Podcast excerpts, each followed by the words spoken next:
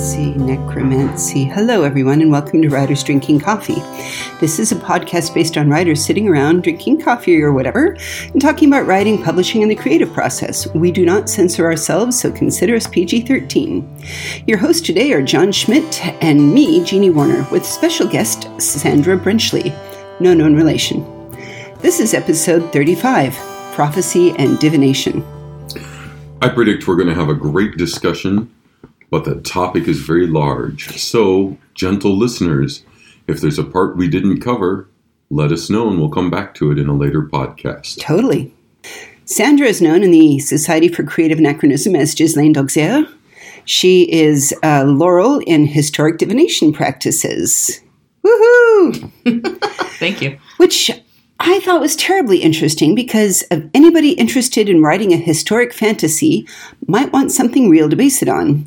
Or if you're developing your own system of prophecy and divination, your own world building activity, consider what you need to set up or have in place in order to fit your nifty idea of a ritual. Because whether you think of a ritual and I want the world to fit it, or I want the world and what kind of a ritual would fit into it, it's a chicken egg it's all about cutting hearts out, isn't it? Cutting hearts out. Not as much as as not as much as it should be. I think. okay. Well, that's that's haruspicy, right? Yes. Just to start right in with a fun word, haruspicy. So that's um, anthropomancy is sacrificing victims. How long has that been going on? I mean, really, historically speaking. Really, from as long as words were formed, as long ago as that. It's every culture had uh, when they trampled over other cultures during wars and everything, and these people then became uh, their property. They could go, hey, these are now our sacrificial victims for things like rituals to improve the uh, agriculture, to make sure that the crops grow well, make sure that there are plenty of good births during the year, make sure the cows are good, all of that. It, and of course, to provide an, an example, the Iliad mm-hmm. opens with a sacrificial scene for winds. Yes. But going further back, uh, I'm going to plug something that I really love, being a science geek. Uh, William Calvin's book, How the Shaman Stole the Moon, looks at why you would want to be a prophet, and specifically prophecy lunar eclipses. So I'm just dropping that in there. It's a good cross cultural study on the ancient remains of early observatories. Well, prophecy in itself has been, oh, so many. I mean, there's everybody's heard of Nostradamus, I think. And anybody who's watched Good Omens has at least familiar with Mother Shipton. Yes. And Agnes Nutter. Mm-hmm. And Agnes Nutter. Thank you, Neil Gaiman. so there there have been prophets throughout time. There was, in to a certain extent, prophecy was religion as magic in a lot of ways. There was the prophet Elijah. There was the prophet, you know. Prophecy is baked into at least the religious traditions that we are a part of.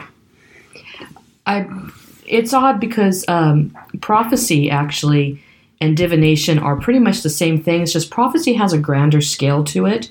When you're talking about something that affects all of humanity, is when they start calling it prophecy. Otherwise, it is really strictly just foretelling a, a time, an incident, um, recovering information. Uh, that's a really good distinction because my flip side, I, flip side of it is, is that both prophecy, what the prophets do, although I don't know which one came first and divination, figuring out what the divine wants, start as religion, and then move away from being serious religious practices, although there are still people who flip the Bible open and stick a finger in, to being things like water witching, dowsing, casting coins, depending on your culture. Um, in a world building sense, though, what I want to ask you is we have so many examples of modern prophecy, divination, magic. You've studied more ancient models, I believe, specializing uh, in the medieval. Um, and you, of course, can correct, but that uh, the, the medievals were looking back to the Greeks and Romans. What are we getting wrong? How has our view shifted? What have you found out? Um, my research actually goes um, is mostly centered around Western Europe, pre 1600s, but probably starting about fall of Rome era. Because otherwise, Rome says, "Hey, I've there, fallen and I can't get up. yeah, there's there's so many. There are hundreds and hundreds and hundreds of different styles of divination over all cultures, over all countries, over all eras, and they've sometimes have morphed or they've become uh, very distinct and then spidered off into their own other semblances. That it's I wouldn't be out of a rabbit hole to be able to talk to anybody if I tried to research it all. So I had to actually um, constrain myself to a certain area and a certain time to research. And even that's I've been doing that for 15 years and I'm still going.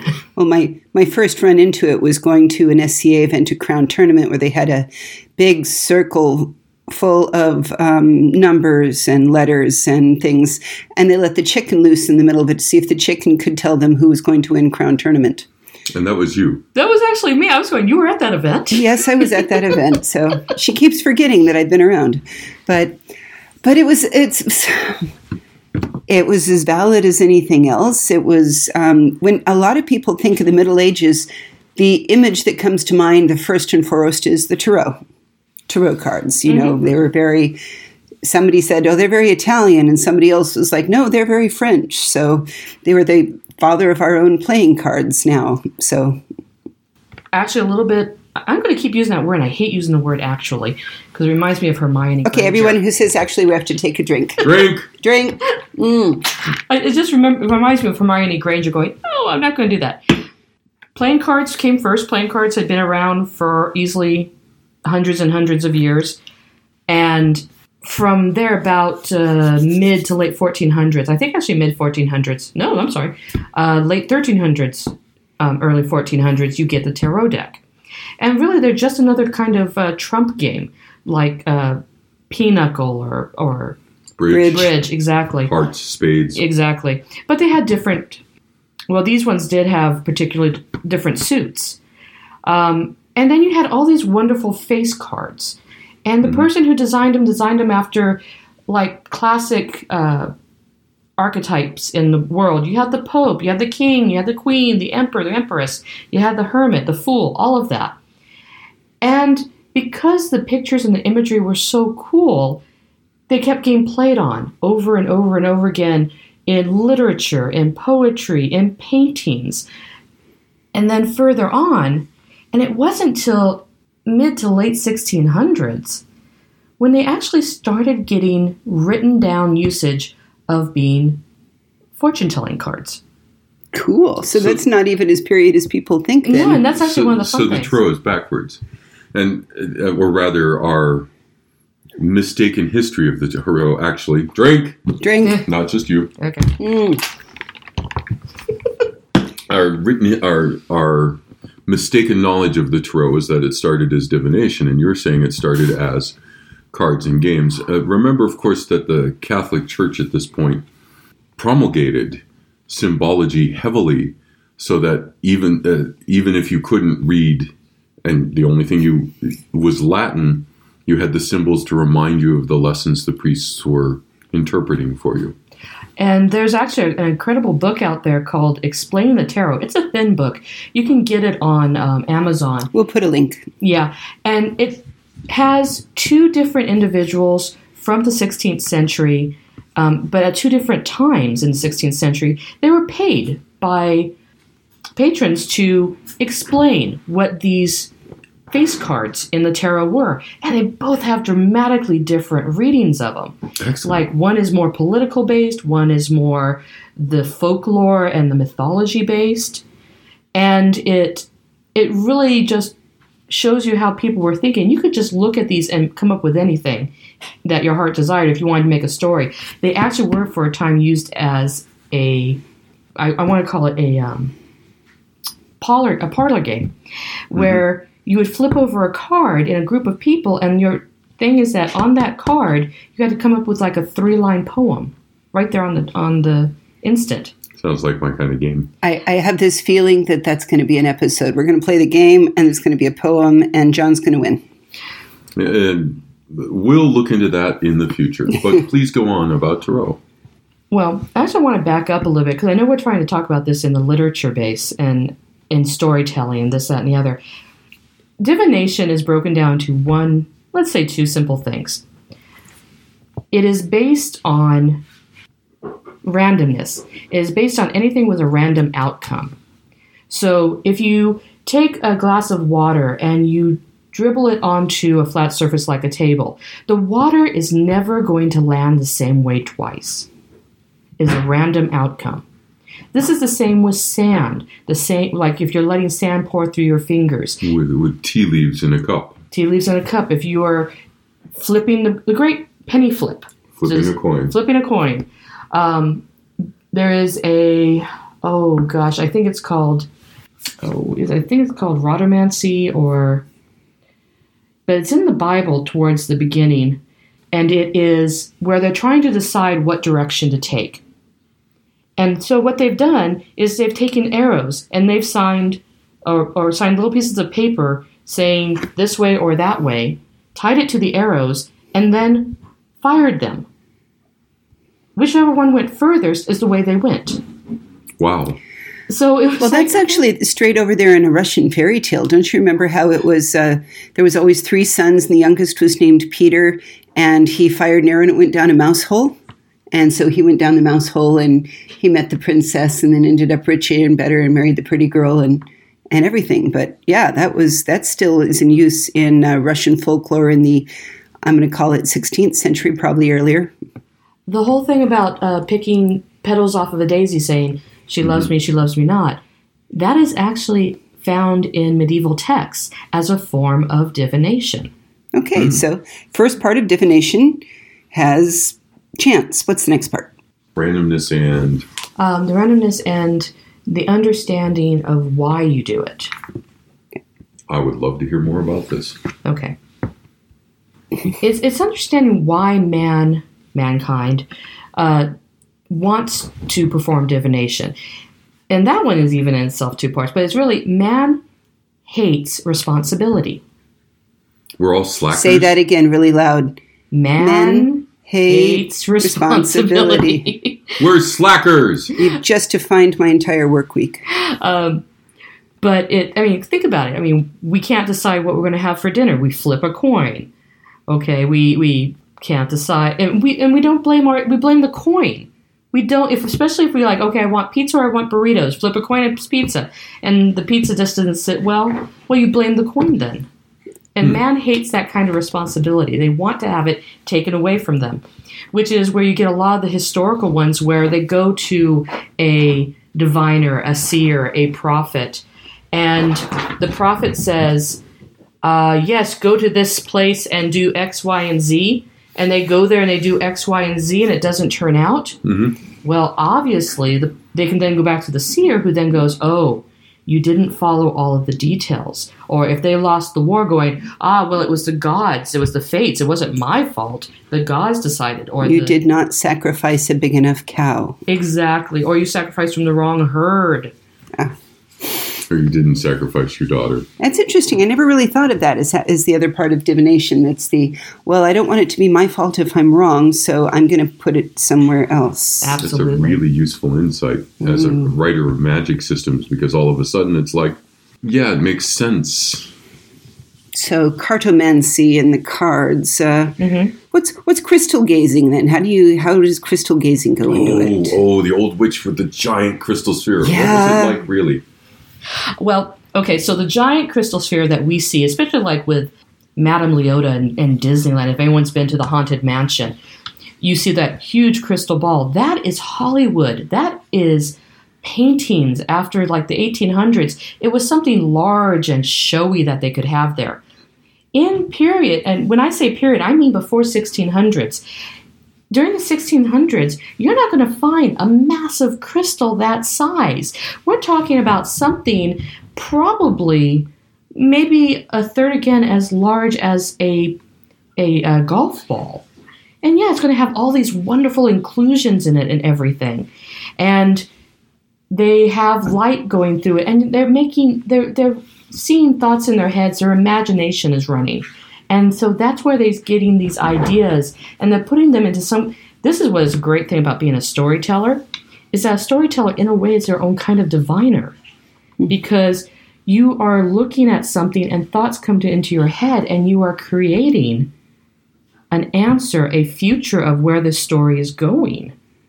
I had a weird sort of sudden question pop into my head. Mm. Kaleidoscopes. We play with them as kids, etc. Were they originally a divination device, or was it just somebody thought, "Hey, this is cool"? Someone's thought they were cool. They were just fun. But on that same line, how many of you out there own a uh, magic eight ball?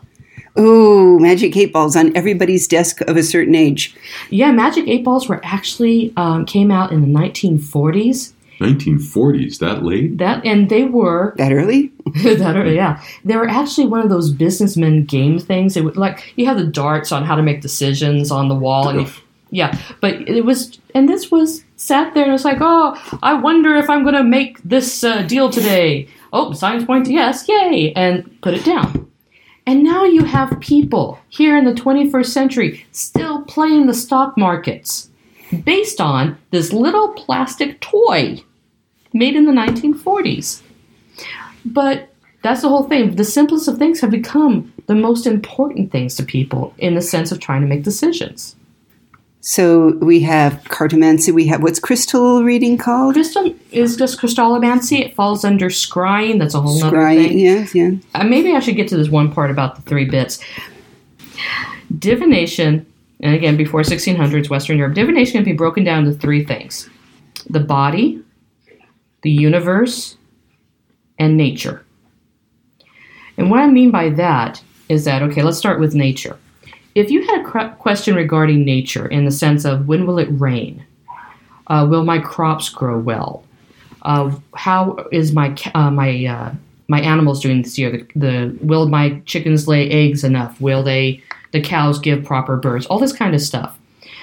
That is considered nature, um, and that those questions would be answered by things in nature. So you would look at storms. You would look at how rivers flow. You would look at how a tree is uh, how what its colors its leaves are going. If cows are giving milk at a certain rate or they've dried up, that's also nature. And so that was one part. Nature answers nature. Nature answers questions about nature. When you get to the body, as far as like, when will I die? What does this mole mean? How many children will I have? Will I get married? These are considered, yes, even will I get married is considered questions of the body. Mhm. You would consult the body. This is where you get palmistry. This is where you get phrenology. Anything regarding to the health is like, okay, I have a fever. What does that mean? Or I've been, this uh, scar has shown up. What does that mean? Um, all these different things. The shape of your foot. Yes, ladies, the shape of the foot matters. do, do your ankles attach high or low? I think that's very important about your stock There's, market there's futures. There's a great one called ophalomancy, and it deals with the shape and location of your belly button. I said awful. I was sure it was poop. O P H A L. Okay, thank you. I, I have to go back for a second. Phrenology, I believe, is a, actually a failed science rather than a divination method. Most of them are failed sciences. No, phrenology was started by the French once they realized um, that they were trying to attach characteristics to physical matter, and so they I, I'm going to argue that one. It is earlier than French doing it because this was all the way back from Chinese, from some research that I was doing for a gaming project coming up of the physiognomer facial structure of the five elements of harmony. And physiognomy and, and phrenology are not the same thing. But I have sidetracked us. Let's go back to the body is of the body. We'll Now- have a side argument about that maybe at the end of this. Uh, metascopy. Metascopy deals with the placement of birthmarks, the size and the placement placement of birthmarks on a man or a woman, and it tells you what kind of personality or personality traits you have. Are you someone who is trustworthy? oh trustworthy? my God, Are we cannot loyal? let Chaz listen to this episode. he had an enormous mole removed, as as we all know who. Oh, followed. I my should. God. There is, and there's this one for one on his shoulder. I'll have to look it up. I know. Please do, Yes. and and we'll, we'll put that in the notes here so that Chaz will know his future. Um, but also like lines on the forehead, everything that everyone has, but no one has the same thing. Your fingerprints are not Botox, the same. Botox, Botox. Botox. Actually, let's go back to the uh, Roman Caesar. Um, when we talk about palmistry, palmistry did not start out trying to tell your future. It didn't. It actually started out as a way to determine a person's personality traits. He even had a selection of individuals in his army that would question or look at the palms of various military up and coming people in his group and they could go this person is loyal this person is trustworthy this person is brave and he mm. would select his generals from this Wow. Well, yeah you know, flash forward, you get Napoleon did not ask if his generals were skilled or knowledgeable. He asked if they were lucky. So, very true Uh, which is where you get all planning is in vain if an angel pisses in the flintlock of your musket. and and luck was considered by the Norse to be a superior quality to many others. I, I assure you that if any of us had luck on our character sheet, I would rather have luck even than riches. And riches used to be the thing that I wanted most. So, luck. Well, riches can get the the predictor, the magician, the prophet to make the right prophecy for you Yeah. if you have the right prophet. So, so here's a word that I've been playing with because we were talking about bodies. What about necromancy? necromancy Necromancy. oh Sorry, ich habe a little Latin. Uh, necromancy oh my gosh So that, does- that's another one hollywood kind of put a uh, flipped onto its back I mean, there's a lot of fiction and fantasy out there with evil, bad necromancers. So, what was necromancy originally? necromancy originally is closer to mediumship, which is basically if you're you're talking to the dead, you're talking to spirits, raised spirits, but you're talking them and you're asking them questions as well as asking them to do certain things. So seances. Along those lines, which is why you'll find in the Jewish faith, um, mediumship is actually forbidden. Um, seances are forbidden in the Jewish religion because why are you talking to a spirit that is God's uh, domain? Okay. Um, God has the answers, not all these guys. Um, but there is a, a whole scene in the Bible in the it's the Witch of Endor. No, she is not an Ewok, but it's the Witch of Endor who is asked to bring up a prophet for a king, and you have this whole thing of, of he's just there to ask, answer questions. That's all it is. Whereas you go forward several hundred years now from into the 20th century, 20, 19th century, whatever, Victorian era forward, and people think it's about raising legions of the dead to take over the world when it was And do my evil evil bidding. when it was nothing like that. Granted, if you want to go with the Hollywood version, do that. You might as well also get the basketball sized crystal ball along with it. Have fun. But if you want the actual uh, period and historically accurate, it's necromancy, which means it comes from the Greek necros dead.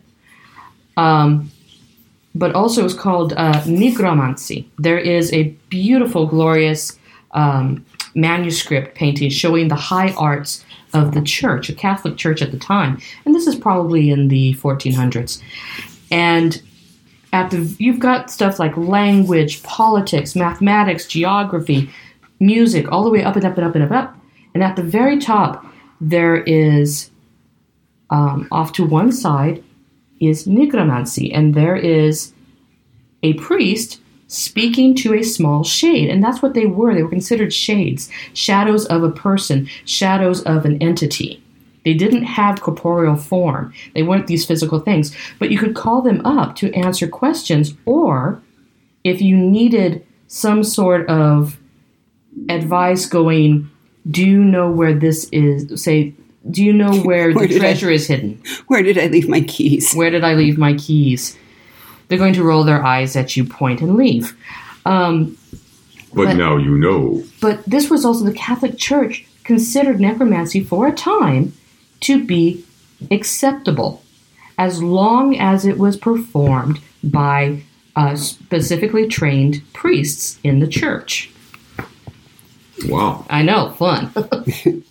Well, it's is there magic outside the church? If we look as for a long time, you had a triumvirate, it seems, of religion was also mathematics, was also magic. So all of these things went together. Some of the the Greek and Milesians early schools were they wrote poetry, which was the basis of early trigonometry and the basis of early mathematics based on the Are you heavenly talking spheres. about the, the Pythagoreans? I am.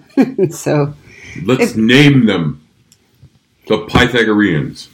There. Anaximenes, Anaximander, Thales. Oh, um, they all they all took. those could all be the Milesians. names, yeah. people can people can shoot me because I can't remember my ancient philosophy, but So pulling this back in, um, no, no, and that's the beauty of this topic is we're certainly still on topic, but there's so much there's a lot more magic we can come back to. But Yeah, uh, gotta ask you, oh, oh student of the arts, the woman who makes chicken talk, the woman who, I can't use that line. You have to use the line. I do have to use the line. He's kind of referring to my uh, my my blog, which is prognosticating cow. Prognosticating cow. Yes, it comes with the tagline of where you too can scry over spilt milk. I, I like can't it. even take credit for that line. That's a Phil Foglio line from the Myth Adventures, but it was too brilliant not to use. Yay! yay! So we've talked about some of the changes. Are there any uh, really obvious changes? And you've you've given us some good inner structures to magic as it was. Well, there's there's one that's very you brought up on the prophet of nature, and I'll go back there and talk about geomancy, which on the one hand, some people are like, oh, it's all about ley lines and this, but it really wasn't. It's more related to the dowsing and the finding of water. Geomancy? It, some of it was in the early pieces, especially when you go further east, because east was where is good for you to build your house. Where do you Uh, want it actually? by East, you mean in Eastern culture, Eastern culture. not over there. Yes. So East, we had a brief discussion of whether East, for me, East meant China, East meant Indonesia, East meant the far, far East. The western bracket of it is where her East starts. so different East for the different. But on the far side, you had the geomancers that where is propitious to build this? And they were a combination of being able to actually say, huh, it looks like there's a water flow. They were the early geographers who could look at something and say, you know, that's a talus slope we shouldn't build here. Mm-hmm. Don't pitch your camp where it gets, you know, in the middle of the desert where the grass is green. Everyone knows that's where it floods. But the last piece of it that came later of the wind and air is where you get feng shui today. So it is still a practice in its own way Oh, absolutely. a far eastern, you know, old magic in design principles that they practice. And we'll bring it up to geomancy and also bring up the design principles. Something I really wish I would love to see more writers do, be that in literature, in games, or such like that, is function follows Form. form. In this case, location. Because a lot of the divinations, the divinations, there's a lot of there, followed the culture and where the culture was located. If you were in, say, a fishing town, you would have divination that dealt with the storms, the water, how much fish came in, what kind of fishes you caught, the sightings of mermaids, maybe, all that kind of stuff. If you're in the desert, in, a, in an arid area, you're going to deal with things more in a desert community, like dirt, which is where we do see more of the geomancy in the Middle Eastern areas, because we're looking at more of a of an arid sand mm-hmm. environment. So with writers, I would really like them to concentrate on what kind of environment have they set their world in or set their story in. And then create your divination from that.